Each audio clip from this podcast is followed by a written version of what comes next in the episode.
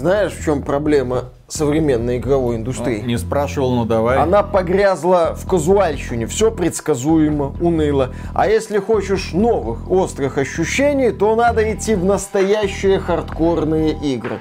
Вот я позавчера сходил в Escape from Tarkov, меня там отодрали. Вчера ходил в Escape from Tarkov, меня еще сильнее отодрали. Сегодня вот что, снова пойдешь в Escape from Tarkov? Не, сегодня в Квазиморф пойду, там еще жестче. Отдерут? Не, там еще жестче условия, еще хардкорнее игра. Э, казуал, никогда не поймешь. А, пятьсот как сильно, блин. Ох. Зато я на стуле без подушки сидеть могу. Хардкорщик. Приветствую вас, дорогие друзья. Большое спасибо, что подключились. И сегодня мы с вами поговорим про игру Квазиморф от русских разработчиков, которые решили, нет, мы не хотим работать в крупной компании. Нам претит Battlestate Games. Нам не нравится в Saber Interactive. Мы решили пойти на вольные хлеба и сделать наконец-то самостоятельный продукт, который, вероятно, взорвет рынок. Игра эта называется Квазиморф, но рынок она, конечно, не взорвала, но мне пердак спалила. Сами разработчики описывают ее в Steam как мрачную пошаговую RPG с элементами экстракт roguelike. То есть все I... страшные слова, все стоп-слова Миши были перечислены. Да, дело в том, что эта игра невероятно хардкорная, естественно, она пиксельная, естественно, в ней много заморочек. Ну, чувствуется, что над игрой работали ребята, которые прошли школу Escape from Tarkov, то есть много таких вот систем, элементиков, каждому там пистолетику разные виды патронов. Ты такой, а, нифига себе, а зачем это нужно? А игра тебе говорит, это зачем-то нужно. И она начал в нее играть по многочисленным просьбам наших зрителей, которые говорили, там Квазиморф вышел, и вышла эта игра 2 октября. Но тогда я не обратил на нее внимания, потому что она получала, ну, практически отрицательные отзывы. Там около 50% был рейтинг, но внезапно эта игра начала получать положительные отзывы, ее рейтинг значительно поднялся, я решил посмотреть и провалился в нее на несколько часов. Но еще раз говорю, пердак она мне подпалила конкретно, потому что это не совсем типичная РПГ. Я бы даже сказал, что это РПГ, в которой слишком много разных заморочек, про которые вам никто не говорит. И, кстати, уже на этом этапе я рекомендую вам добавить Квазимор в список желаемого, просто для того, чтобы эта игра висела у вас в списке, просто для того, чтобы знать, когда там на нее какие-то скидки, и самое главное, когда состоится релиз финальной версии. Что же такое Квазиморф? А это у нас научная фантастика, О. далекое будущее. Ну, естественно, мы управляем не абы чем, а ЧВК. При этом мы нанимаем бойцов, мы экипируем этих бойцов, и эти бойцы отправляются на миссии. Ну, правда, по одному. Ну, потому что да, два человека на целую одну миссию выходят. Вы что, с ума сошли? Когда человечек стоит, время стоит. Как только человек идет, весь мир тоже ходит. Весь мир это сравнительно небольшая локация. Все очень компактненько и быстро. Каждая игровая сессия занимает несколько минут. Ты выбираешь задание, это может быть уничтожить там всех, что-то взорвать, саботировать, выкрасть какие-то данные. Заданий много, локации генерируются случайным образом, что тоже приветствуется. Ну, естественно, ты путешествуешь по планетам Солнечной системы. Почему я так условно говорю? А потому что локации не сильно отличаются друг от друга внешне и структурно, но тем не менее что-то там меняется. И вот ты выходишь на эту миссию, тебе приходится учитывать огромное количество элементов. Ну, сейчас фанаты Escape from Tarkov будут радостно потирать ладоши, потому что для того, чтобы нормально пойти на миссию, нужно, естественно, нормальный броник, нормальный шлем, нормальные труселя, нормальные ботинки, нужно взять нормальное оружие, позаботиться о том, чтобы оно было отремонтировано. Нужно взять с собой ремонтный набор. Нужно подумать над тем, какие раны может получить твой боец. Если перелом, нужна шина, кровоточащая рана, нужно перебинтовать. Если вдруг, не дай бог, заразиться какой-нибудь инопланетной заразой, естественно, нужны какие-то антибиотики и прочее, прочее, прочее. Там только для того, чтобы твой персонажик, солдатик выжил, а это не факт. У меня все сдохли. У меня нет ни одного, который бы дожил до финала миссии. Именно поэтому мне пердак, в общем-то, до сих пор огне. Нужно забивать его рюкзачок до отказа. Только проблема-то в том, что ну тебе ж хочется не только выжить, тебе хочется что-нибудь и залутать. Только проблема в том, что для лута места нету и приходится выбрасывать что что-то полезное. Например, в одной из миссий я умер просто потому, что мне подстрелили ногу, и я умер от кровопотери. Не было бинта, блин. Еще одна интересная смерть заключалась в том, что я наступил в лужу с кислотой. Ну, подумал, ну что тут с кислотой, я кислотой, я да. А потом таю. вот с каждым шагом, в течение времени, мой персонаж, вероятно, есть какой-то антидот и против этого, но черт его знает. Там много разных проблем. Однажды я умер от заражения крови. От заражения крови я умер, когда не успел вовремя перевязать рану, вступил в чей-то чужой кровавый след, чем-то заразился и сдох.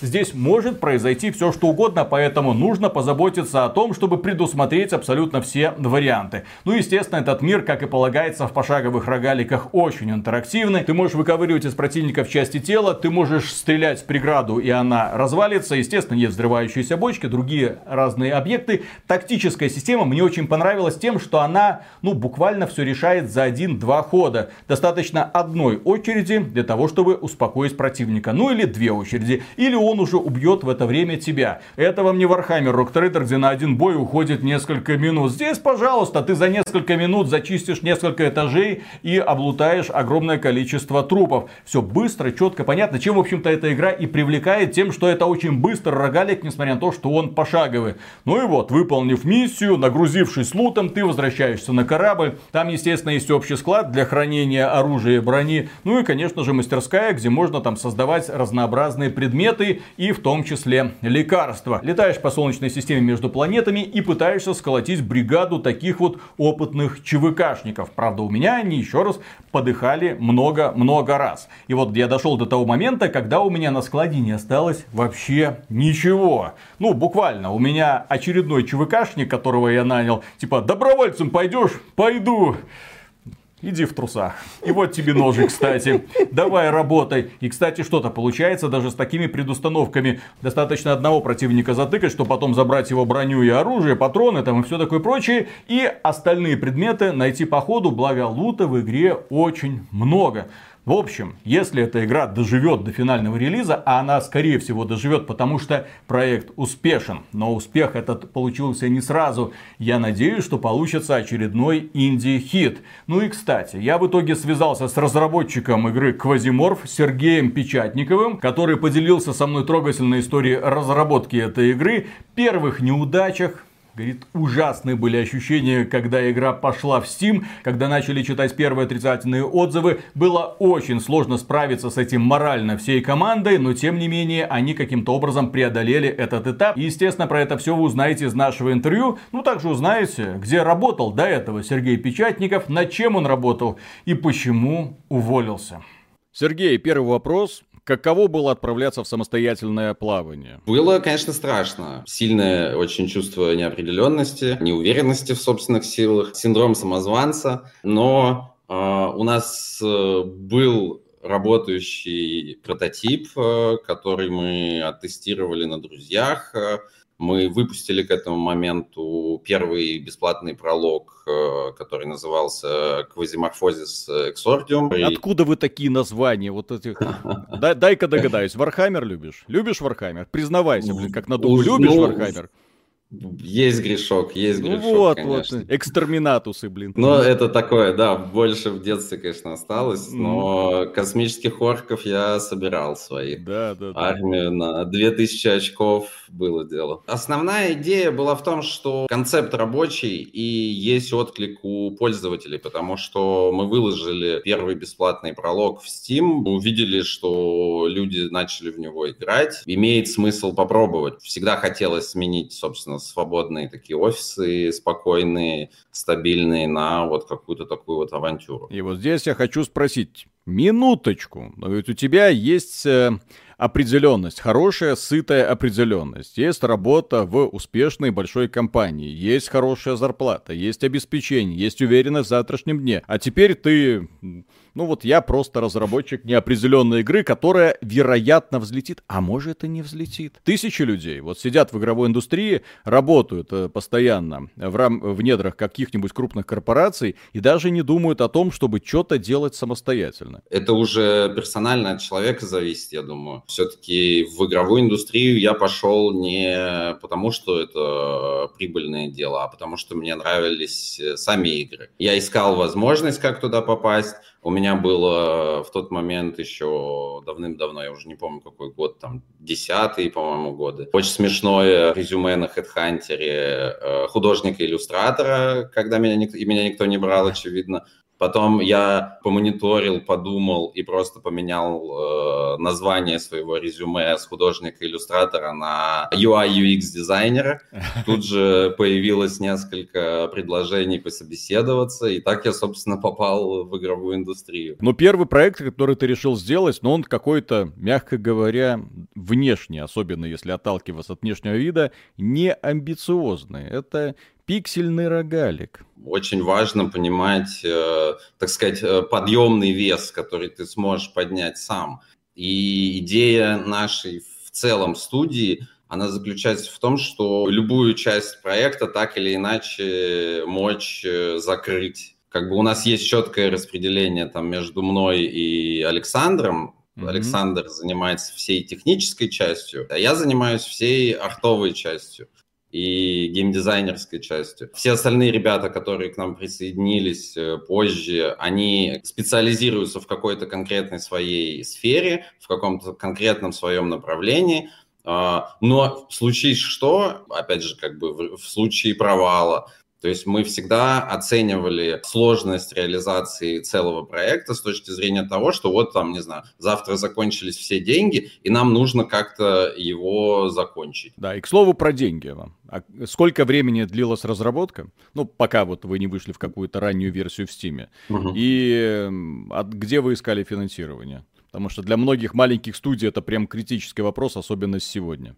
Сама разработка длилась примерно два года. Первый год э, мы делали все на энтузиазме, в свободное от работы время. Собственно, после первого года мы выпустили первый бесплатный пролог, mm-hmm. и уже с этим прологом начали искать паблишера на условии того, что он будет готов э, проинвестировать непосредственно в разработку. То есть, типа, мы сначала что-то сделали, после этого с уже да. более-менее готовым прототипом идем по издателям, и если да. находим нормального издателя, то в итоге получаем э, финансирование. Тут нужно сделать такую ремарку, на самом деле. Э, не всем студиям, не всем разработчикам, на самом деле, издатель нужен, потому что есть достаточно большое количество успешных примеров. Есть там, например, э, Conquest of Elysium, Mm-hmm. Есть такая игрушка 4X стратегия. А, и там студия из одного или двух э, чуваков, э, которые сидят в Швеции, по-моему, они выпускают там раз в год, э, по сути, как бы апдейт своей текущей игры, но как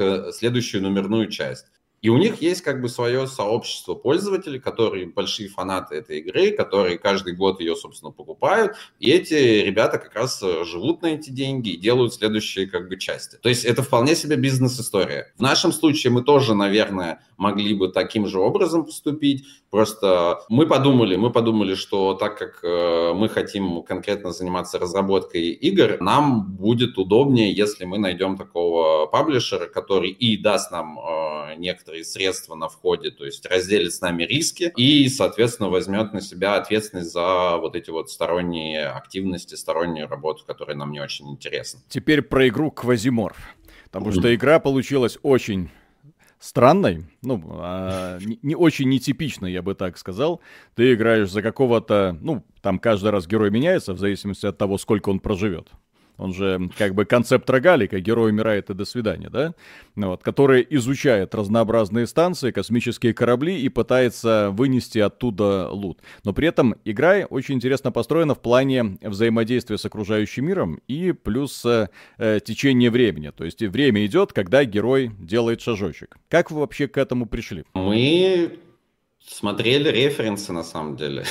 Самые первые прототипы э, наш программист Александр, он еще без меня их делал. До Квазиморфа у него была достаточно успешная мобильная игра Dead Shell. Старая история, вот он сделал ее, она была тоже по смыслу такой сайфайный, сильно проще, чем Квазиморф. По сути, он э, черпал вдохновение из игры Doom RL. То есть Doom RL лежит у нас как бы в базе вообще всего этого концепта. Вот. Потом он, собственно, после успеха первой части, как бы первой игры, решил делать продолжение этой истории. Он работал с другим художником в тот момент. У них разработка затянулась. В итоге в какой-то момент, а мы с Александром, собственно, познакомились, когда работали в Battle State вместе. В какой-то момент он меня просто просил там какие-то вещи подрисовать, потому что он там ее очень медленно разрабатывал. В какой-то момент я ему говорю, слушай, говорю, давай просто вот э, поставим себе план на буквально там месяца 3-4 и попробуем собрать что-то финальное в виде продукта. Он согласился, мы взяли понятные сроки, понятный список э, фичей и затащили, сделали, собственно, Excordium, выпустили его, Quizimorphosis Excordium, первую демку. Вот. Ну, говорят, что разработчики всегда очень так, как бы игры разрабатывают, разрабатывают, любят, но потом свои продукты, они прям им больно играть, потому что они слишком хорошо знают и подводные камни, и то, как они проходятся, и то, в принципе, а, блин, еще вот это дорабатывают. То есть разработчики в свои игры предпочитают не играть. А вы в свою игру Любите играть? Пока разрабатываем, я уже, да, я чувствую, я, я понимаю вот это вот чувство. Я слышал истории о главе Лариан, о Свене. Во время разработки во все Divinity и во все игры он, собственно, постоянно играет, тестирует. После того, как она зарелизится, он ее больше никогда не запускает. Я понимаю, да, мне кажется, что у нас э, нечто такое же произойдет. потому что это, а, ну, ты буквально знаешь игру вообще полностью. Она тебе периодически снится по ночам, а, иногда с багами вместе. Мне кажется, частое явление у всех разработчиков. Да, но релиз Квазиморф, он сопровождался, ну, мягко говоря, неудачей, да, то есть э, поначалу публика игру не приняла, там сколько, 50% положительных отзывов, Э, какое было настроение? Э, записался ли на прием к психологу? Депрессия была или сразу было желание, я вам докажу, мы все починим, сейчас это все исправим? Ну, была, была страшная ситуация. Мы прям были в ужасе, в шоке. Мы ночь мониторили, как этот рейтинг падал. Переругались все друг с другом, потому что все начали пытаться понять, как бы в чем проблема, кто виноват, как исправить. Но мы, опять же, успокоились в какой-то момент. Ну как, это, вот это, это, вот... это ты виноват, это ты виноват. Вот, вот так вот у вас были диалоги. Ну, практи- практически так, потому что, потому что ты совершенно не понимаешь, что в этой ситуации делать. Такой шок э, страшный испытываешь. То есть ты уверен, что все должно работать, но оно не работает, или работает как не так, или, э, опять же, кто-то нашел какие-то э, баги критические, которые ты не смог отловить. То есть, да, первый, первый момент, то есть там нужно пройти вот эти все стадии принятия, когда ты сначала отрицаешь, э, потом, собственно, э, начинаешь ругаться это люди там, тупые. А что, да, на, да. на что ругались люди? На баги или там конкретно на игру? Была проблема с тем, что мы не учли момент с тем, что игрок может потратить все свои запасы, и на этом для него игра закончится, по сути, потому что он просто умер достаточное количество раз. И, в общем-то, больше он ничего сделать не может, ему нужно стартовать новую. Были, были баги, были не, некоторое количество технических проблем, но по факту из-за того, что мы выбрали такой подход, стали сотрудничать с паблишером, у нас закончился по факту бюджет разработки к моменту выхода в ранний доступ. Ага. И нам нужно было в любом случае э, игру релизить в том состоянии, в котором она была в тот момент. Нет возможности там сильно сдвинуть. Мы сдвинули на месяц, на самом деле, релиз. Ага. Как раз к тому вопросу, как работать с паблишером, потому что паблишер, он со стопроцентной вероятностью будет выставлять жесткие дедлайны. В эти жесткие дедлайны не, просто ну, нельзя не попадать. Ну вот смотришь со стороны, это же просто пиксельная игра с видом сверху. Какие там могут быть проблемы, какие там могут быть баги? Вот люди делают на этом RPG-мейкере прекрасные игры, которые не багуют. Нет, ну, все игры так или иначе багуют, неважно, mm-hmm. на чем они сделаны. Всегда могут быть какие-то смешные приколы. Вот э, буквально на днях мы нашли совершенно замечательный баг э, с э, метанием сердца. То есть сердце считается гранатой, в игре. Поведение как у гранаты, то есть ее можно положить в разгрузку и кинуть в кого-то. Так. И нашли игроки ту проблему, что сердце убивает с одного попадания вообще любого врага. Абсолютно любого. Неважно вообще, кто это был, сколько у него здоровья вообще. То есть типа, просто абсолютное оружие. Ну вот, и мы начали разбираться и нашли проблему в том, что у сердца, как у гранаты, у него должен быть указан э, радиус взрыва обязательно. И мы его поставили равный нулю, потому что он, очевидно, не должен был взрываться. А в формуле появилась цифра 0, на которой происходило деление при расчете урона. Абсолютный и... урон.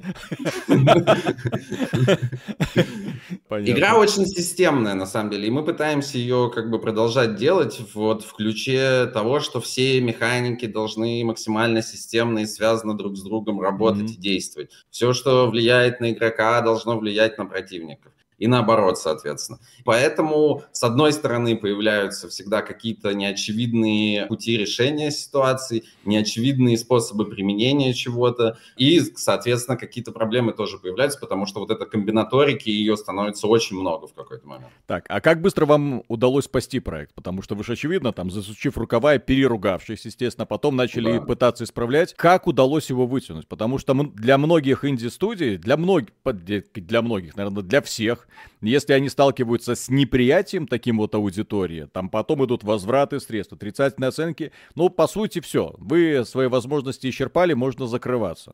Но вам как-то удалось всплыть. Ну, мы за следующую неделю после релиза мы выпустили, по-моему, не соврать, около четырех патчей mm-hmm. на игру. То есть мы просто, мы просто реально взяли и начали по всем отзывам, по всем фидбэкам. У нас есть своя встроенная система репортов, багов из игры. Мы стали все это просто максимально быстрым э, темпе исправлять и чинить. У нас есть Discord-канал, в котором мы постоянно поддерживаем коммуникацию с игроками.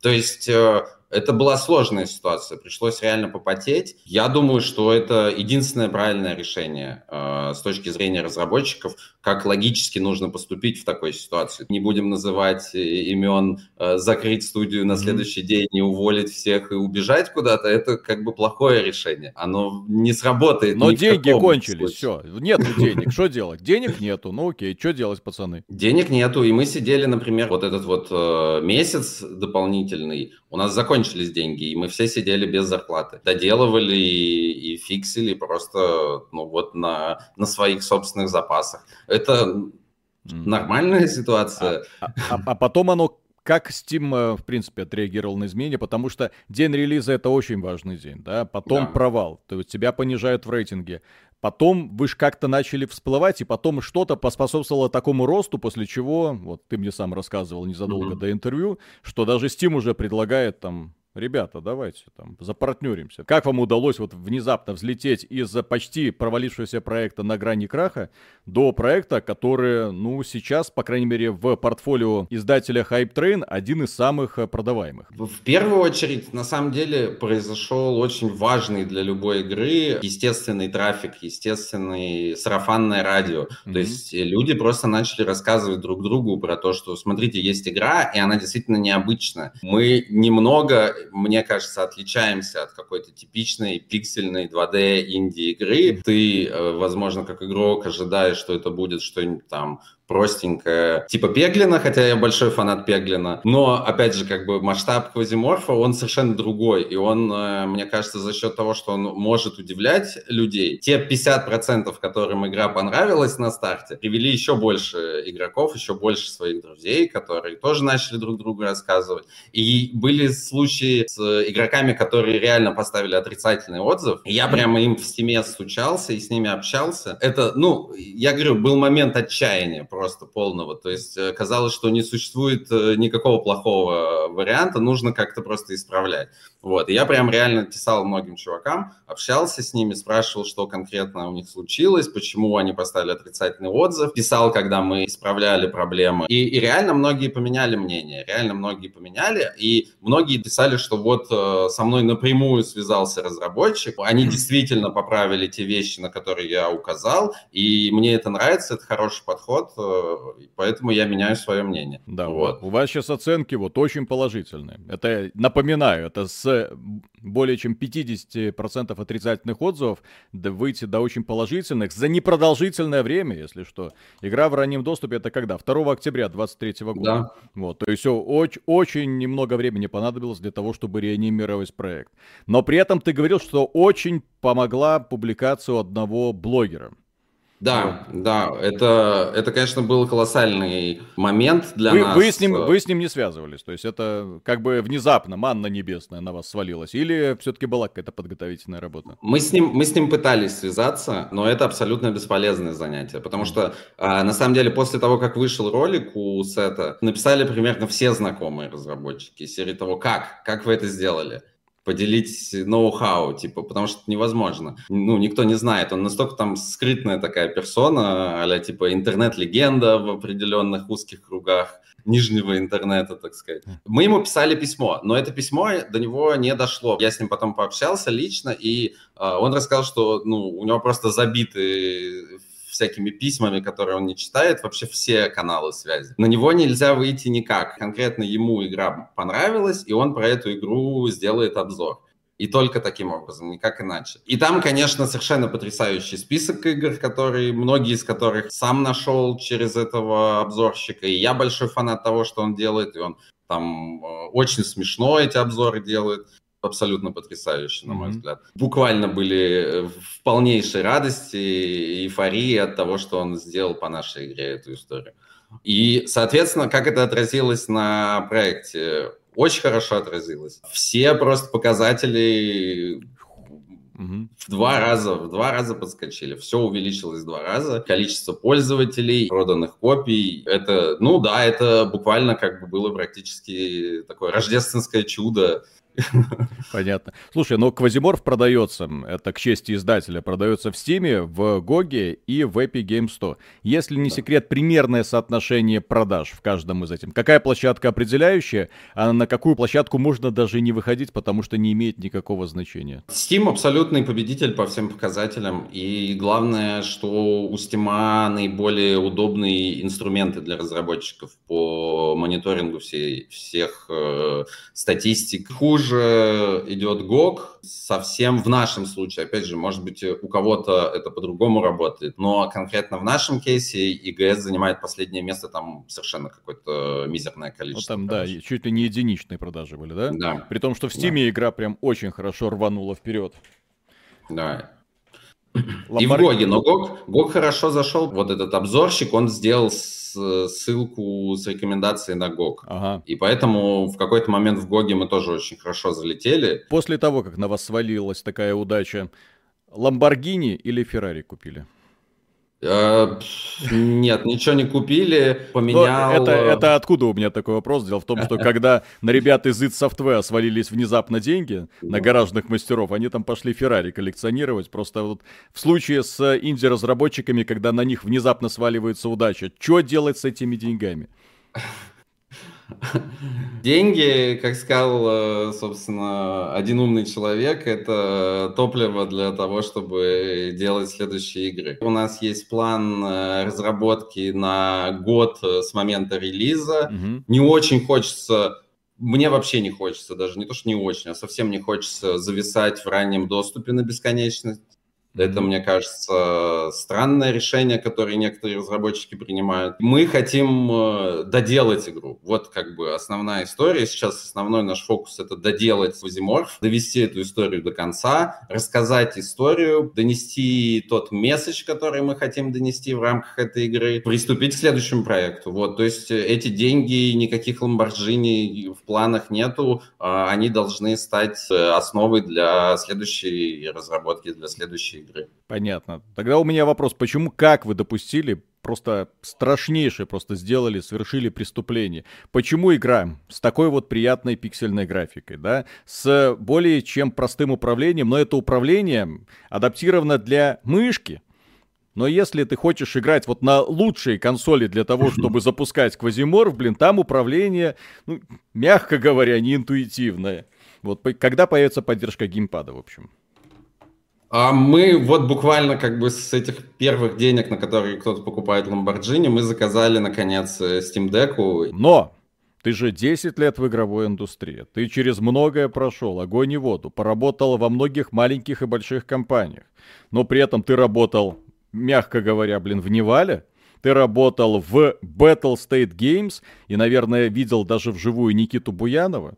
И в Saber Interactive еще успел поработать. Я не буду там просить выставить рейтинг вот этих вот компаний. Почему ушел из Nival а, почему ушел из Battlestate и почему ушел из Saber. Ну и Saber, понятно, это уже последняя была остановка, чтобы да. разрабатывать собственный проект. Вот, а до этого? Nival был очень интересным местом и первой крупной компанией, с которой мне довелось mm-hmm. поработать. И я в тот момент был, конечно, еще совершенно зеленым таким разработчиком, и меня взяли на довольно ответственную позицию заниматься проектированием интерфейса для третьего Блицкрига. Mm-hmm. А объективно сейчас с высоты уже своего опыта я могу сказать, что в тот момент я был недостаточно квалифицирован для этой позиции. Mm-hmm. Я там проработал какое-то количество времени, попытался что-то сделать. Ну, э, атмосфера разработки в Nival е как тебе показалось? Нет, абсолютно прекрасное место, замечательные mm-hmm. ребята, с которыми я там познакомился, со многими я до сих пор общаюсь. Все это было прекрасно, но в целом, насколько я понимаю, это был уже такой помирающий Nival. Там было несколько конфликтов, некоторая часть очень хороших старых разработчиков оттуда уходила.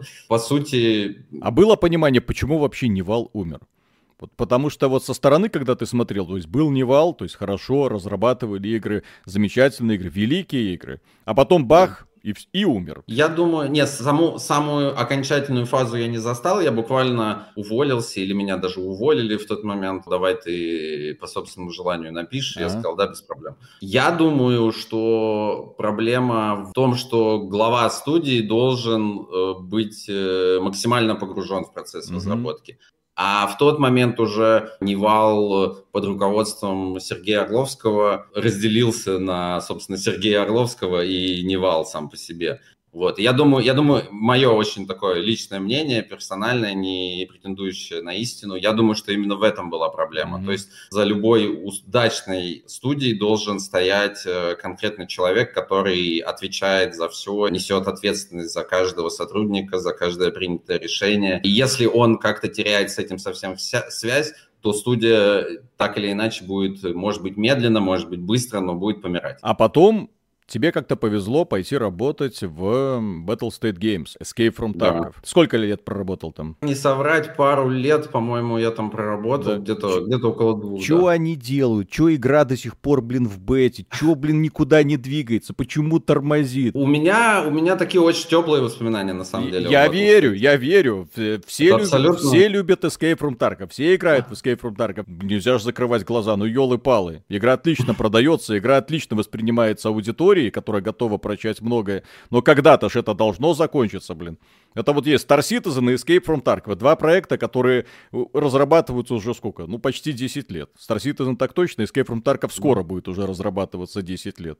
Ну, пора бы уже, блин. Это, это вот к, к слову о том, что не всегда удается сделать э, большие качественные проекты с дорогой графикой и со всеми остальными вещами быстро. Когда скоп так называемый проекта очень большой, то тебе и команда нужна очень большая. Но чем больше у тебя команда, тем в целом медленнее она начинает работать потому что не хватает вот этого микроменеджмента по управлению как бы каждым специалистом в рамках типа огромной студии. Это был анекдот на эту тему. К какому-то программисту, значит, приходит, э, он, значит, э, большой синьор, и говорят, э, слушай, вот сделай нам, значит, проект. За сколько ты его сделаешь один? Он говорит, ну, один я за месяц сделаю. Он говорит, а если мы тебе еще одного дадим? Он говорит, вдвоем? Ну, вдвоем тогда месяца за три успеем. И, тут как бы получается то же самое. То есть, с одной стороны, когда огромные скопы, нужны совершенно разные специалисты, очень узконаправленные в каких-то своих специфических темах. Многих людей я туда знаю, и это очень яркие личности со своими очень специфическими характерами. Совершенно сам Никита Буянов абсолютно харизматичный человек. Это колоссальная задача, а вообще очень сложная такое количество творческих людей держать реально в одном помещении, направлять их в одном направлении и укладываться в сроки. И опять же, чем более амбициозный у тебя проект, тем это все становится сложнее, сложнее, сложнее. Поэтому, да, поэтому такие истории очень долгие. Поэтому я, допустим, со своей стороны, как бы в рамках вот э, своей студии, я очень боюсь расширяться, увеличивать э, количество специалистов, потому что это потребует, опять же, как бы увеличения вот этого микроменеджмента. А с чего ты ушел тогда с Escape from Tarkov? Был бы в команде великих? Я подустал, честно скажу, я подустал, потому что все-таки тяжеловато там мне показалось. То есть я там прямо начал в какой-то момент выгорать от того, что эта вся история как бы постоянно должна ехать, ехать и так, э, а, мне а что там делаете? Я, конечно, как поверхностно к этому подхожу, я раз в год запускаю, у меня традиция, да? Вот кто-то ходит в баню, я раз в год запускаю Escape from Tarkov, смотрю, ничего не изменилось и, и жду следующего года что они там делают? Вот что ты делал? Для конкретно Таркова я нарисовал э, иконки с этими, с руками, которые а? вот это всякое показывают. А, понятно. Вот. А, так, а так я там в основном сидел на более маленьком проекте, который назывался Харри Добс. И мы просто делали Харри Добс. Ну и все время делали Харри Добс. Все, все, все понятно. А, а потом ты перешел в Saber и начал разрабатывать это Toxic Commando, который еще до сих пор в разработке, и не пойми, когда да, будет, да? Да, да, Saber, Saber, про Saber могу что рассказать. Saber это очень прямо Ну, я не комфортно. буду просить выдавать никакую да. инсайдерскую информацию, это за семью печатями, до свидания. То есть, как бы, там все, что может навредить их бизнесу, нет. Но именно про то, насколько Saber Interactive комфортная компания для разработчика, что можешь сказать?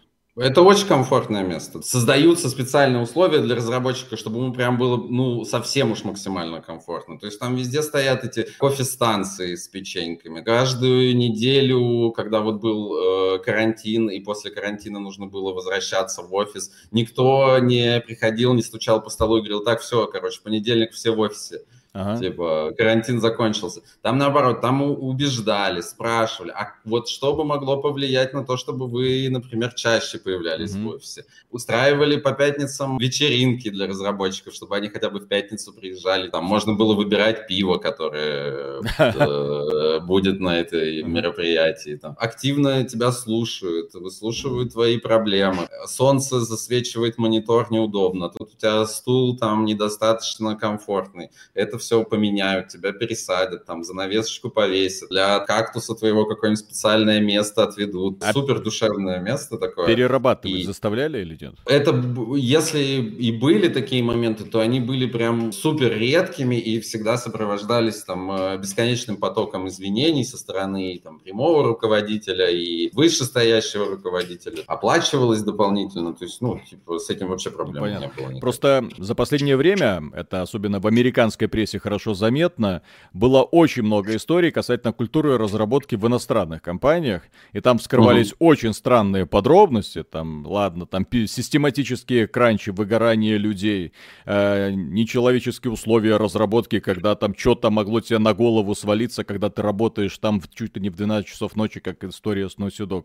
Домогательства, естественно, которые выводились на чистую воду, и та же самая Activision Blizzard сейчас должна 50 миллионов выплачивать для того, чтобы от этого всего отмахаться. А я разговариваю с людьми, которые работали в наших студиях. Они говорят, все супер комфортно, классно, замечательно. Даже близко вот такого ада, как там вот э, у нас, мол, никогда не было. Это в чем причина? Э, я вывожу сразу за скобки историю The Day Before. Это, блин, это что-то что вообще изумительное. Почему у них, э, они только сейчас начали про это думать, а у нас как бы это само собой образовалось? Черт его знает. Потому что кажется... я, да, я ж никогда не слышал истории, это там, когда кто-нибудь приходит и говорит, а вы знаете, а в Невале, господи, как страшно было работать в Невале.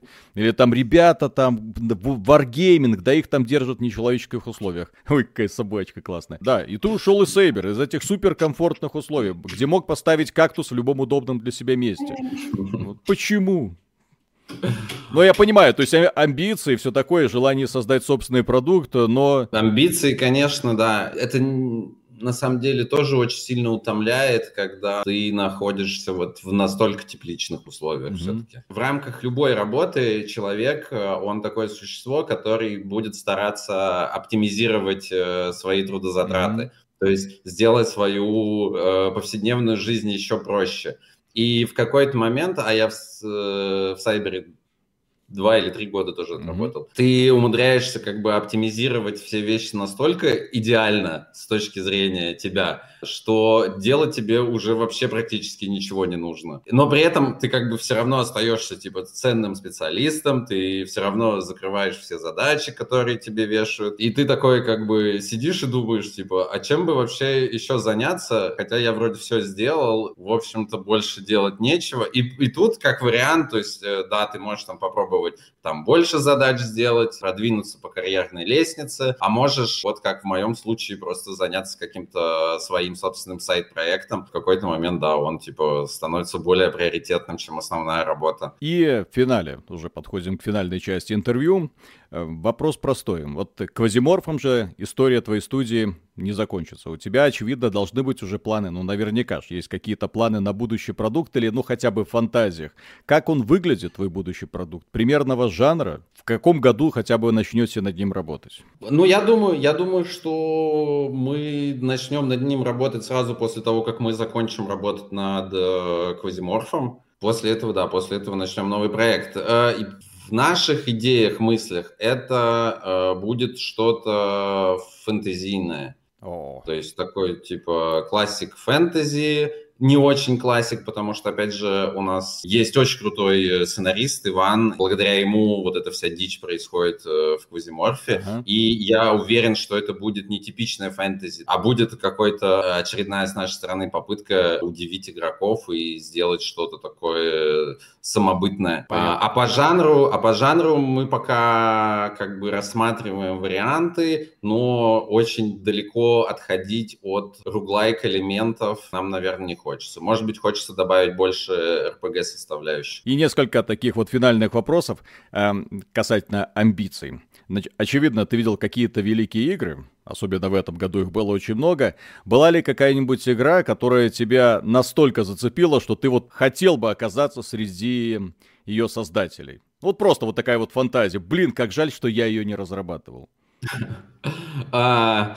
Ой, на самом деле нет, на самом деле не возникает такого желания по эту сторону белого халата, по которой я нахожусь, оказаться на месте другого разработчика вообще не хочется. Ты играешь игры, которые тебе нравятся, и ты видишь, насколько они хорошо сделаны, и понимаешь, как много труда в них вложено, ты думаешь, вы молодцы, чуваки, клево, что не мне пришлось этим заниматься. Спасибо вам за вашу работу, то, что я могу просто сесть и насладиться, собственно, взаимодействием с вашим продуктом. Ладно. Поэтому оказаться на месте разработчика там ни э, Baldur's Gate 3 не хочется, там ни Dark Souls не хочется. Там. Я, игры прекрасные, и я большой фанат, ну, подобных игр и многих других менее известных, но Ну ладно, так, тогда вопрос такой же, но на выворот. Видел ли ты в этом году игру, которая тебя возмутила настолько допущенными разработчиками ошибки, что ты жалел, что ты над ней не разработал, иначе ты бы все это исправил, и игра получилась гораздо лучше, чем она в итоге вышла? Для меня самым большим, вот, э, так сказать, горем этого года в плане игр стал выход Старфилда. Одна из моих любимых игр — это Моровин, Daggerfall. Mm-hmm. То, что делала беседка во времена своего рассвета, это, конечно, великие абсолютно, в моем понимании, игры. И то, насколько они бесчеловечно а, поступили со Старфилдом, это была абсолютно закономерная и предсказуемая история. Мы еще даже э, спорили с паблишером по поводу того, что не стоит э, выходить в ранний доступ так э, близко к Старфилду, потому что он будет супер типа популярен. А я говорил, что, слушайте, если посмотреть последние релизы беседки, я не думаю, что у них будет все хорошо на старте, поэтому давайте выйдем. Ничего страшного от этого не будет. Собственно, так и оказалось. Но для меня это прям был удар Э, насколько может опуститься в своем неуважении к игрокам э, некогда совершенно великая студия. Понятно. Ладно, тогда закономерный вопрос. Лучшая игра 23 года, которую бы ты однозначно рекомендовал всем пройти. За исключением Baldur's Gate 3. Хватит. Я, наверное, скажу одну очень малоизвестную игру. Она называется Helium Rain. Она не этого года, но, по-моему, она в этом году стала то ли бесплатной, то ли что-то такое медитативное и интересное в своем вот этом вот подходе, как будто ты не в игру играешь, а просто трогаешь траву бесконечно долго. И Мне кажется, это интересный, необычный проект, о котором, наверное, никто никогда не слышал. Отлично. Вот поэтому я порекомендую ее. Хорошо, спасибо за совет. И огромное спасибо, что согласился на интервью. Миша на корпоративе это убийца хорошего настроения. Что это? Потому что все нормальные парни угу. заказывали пиво. А, ага. А, а Миша, как взрослый, тоже заказывал пиво, но... Безалкогольное. Безалкогольное. А учитывая, сколько мы сидели, это пять с половиной часов, да. ну где-то так, да? да? То есть мы там еще еще, еще. Ну и такие уже были веселые, уже там пошли разговоры за жизнь, ну, в общем-то, как обычно. А Миша такой, весело с вами. Весело. Интересно, да. Конечно. Э, всегда готов поддержать беседу. Ну так а да. что, не поддерживал? Поддерживал. Поддерживал, Хорошо да. сидели, хорошо. Что ты вот, что а, ты А потом мы такие вышли, такие... «Э, вот, а Миша такой, когда... Знаете, вот мы, мы вывалились, а он вот засобирался домой. Вот есть вот большая разница этих глаголов. То есть мы уезжали весело, а Миша ну, тихо, вот, если можно так выразиться. Просто тихо вызвал такси, тихо уехал, ничего особенного, в общем-то, не произошло. Но потом, на следующий день, э, ко мне пришли ребята, католики, которые сказали, а у нас, в общем-то, Рождество да, с 24 да. на 5, соответственно, давайте отмечать. И я познал э, всю гиену огненную российской эстрады. Ну, вы теперь, в караоке пошли? Теперь он пьяный по твоей вине. Царица, царица, вот это Асти, вот это все, вот это. И, и господи, сколько раз я это слушал в разных версиях. И ты потом начали смотреть. Был? Нет, это все здесь было, дома. Но я к тому, что э, когда у тебя телевизор дома, когда у тебя интернет дома, караоке сделать уже вообще не вопрос.